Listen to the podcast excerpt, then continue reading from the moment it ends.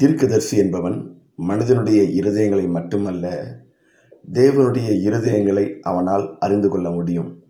யாத்ராகம் புத்தகம் இருபத்தி நான்கு பனிரெண்டில் கர்த்தர் மோசையை நோக்கி நீ மலையின் மேல் என்னிடத்திற்கு ஏறி வந்து அங்கே இரு நான் உனக்கு கற்பனைகளையும் நீ அவர்களுக்கு உபதேசிப்பதற்கு நான் எழுதின நியாயப்பிரமாணத்தையும் கற்பனைகளையும் கொடுப்பேன் என்றார்.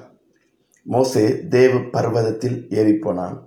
இரவும் பகலும் நாற்பது நாள் மலையில் இருந்தான். மோசே மலையிலிருந்து இறங்கி வர தாமதிக்கிறதை ஜனங்கள் கண்டபோது அவர்கள் ஆரோனிடத்தில் கூட்டங்குடி அவனை நோக்கி எகிப்து தேசத்திலிருந்து எங்களை அழைத்து கொண்டு வந்த அந்த மோசேக்கு என்ன சம்பவித்ததோ அறியும்.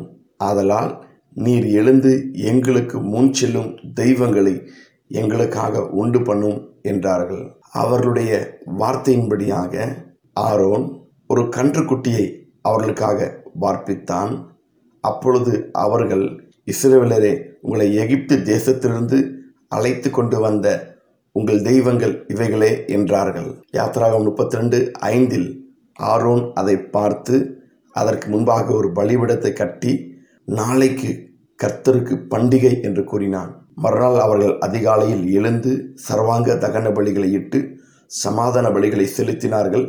பின்பு ஜனங்கள் புசிக்கவும் குடிக்கவும் உட்கார்ந்து விளையாட எழுந்தார்கள். இந்த சம்பவத்து நிமித்தமாக தேவன் கோபம் கொண்டு மோச இடத்திலே நீ சீக்கிரமாய் இறங்கிப்போ ஜனங்கள் தங்களை கெடுத்து கொண்டார்கள் என்று சொல்லி ஆண்டவர் சொன்னார்.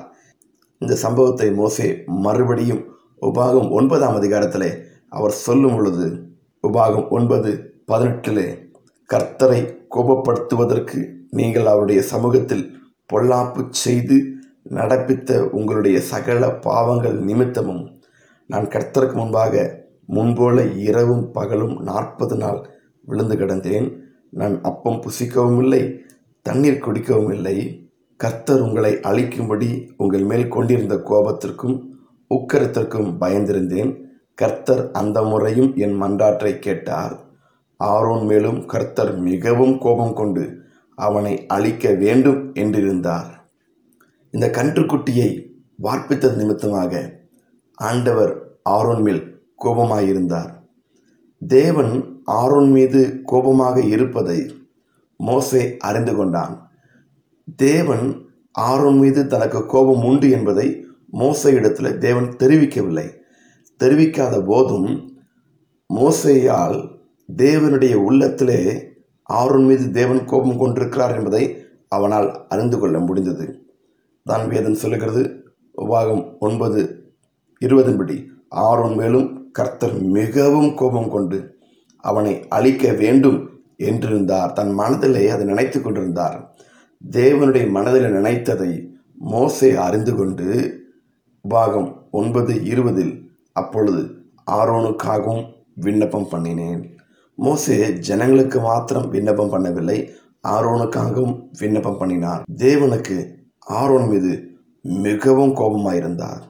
தேவன் ஆரோன் மீது மிகவும் கோபமாய் இருக்கிறார் என்பதை மோசேவால் அறிந்து கொள்ள முடிந்தது. மோசே மனிதனுடைய இருதயங்களை மாத்திரமல்ல தேவனுடைய இருதயத்தையும் அவனால் அறிந்து கொள்ள முடியும். தீர்க்கதரிசி என்பவன் தேவனுடைய வாயாக இருக்கிறான். என்னாகும் பனிரெண்டு ஆறு ஏழு எட்டிலே வாசிக்கும் பொழுது அப்பொழுது அவர் என் வார்த்தைகளை கேளுங்கள். உங்களுக்குள்ளே ஒருவன் தீர்க்கதரிசியாயிருந்தால் கர்த்தராகிய நான் தரிசனத்தில் என்னை அவனுக்கு வெளிப்படுத்தி சொப்பனத்தில் அவனோடு பேசுவேன். என் தாசனாகிய மோசையோ அப்படிப்பட்டவன் அல்ல. என் வீட்டில் எங்கும் அவன் உண்மையுள்ளவன். நான் அவனுடன் மறைப்பொருளாக அல்ல முகமுகமாகவும் பிரத்யட்சமாகவும் பேசுகிறேன். அவன் கர்த்தரின் சாயலை காண்கிறான். என்று ஆண்டவர் சொன்னார். பிரியமானவர்களே தேவனுக்கு ஆரோன் மீது கோபம் இருப்பதை மோசையால் அறிந்து கொள்ள முடிந்தது. இன்றைக்கும் தீர்க்கதரிசிகளால் தேவனுடைய பாரத்தை அறிந்து கொண்டு தேசத்திற்காகவோ அல்லது தேவனுடைய பாரங்களை அறிந்து ஜெபிக்கவோ தீர்க்கதரிசிகளால் முடியும்.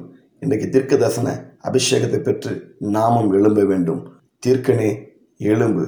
தேவனின் உள்ளத்தில் இருக்கிறதை அறிந்து கொள்ள தீர்க்கனே எழும்பு. தீர்க்கனே எழும்பு.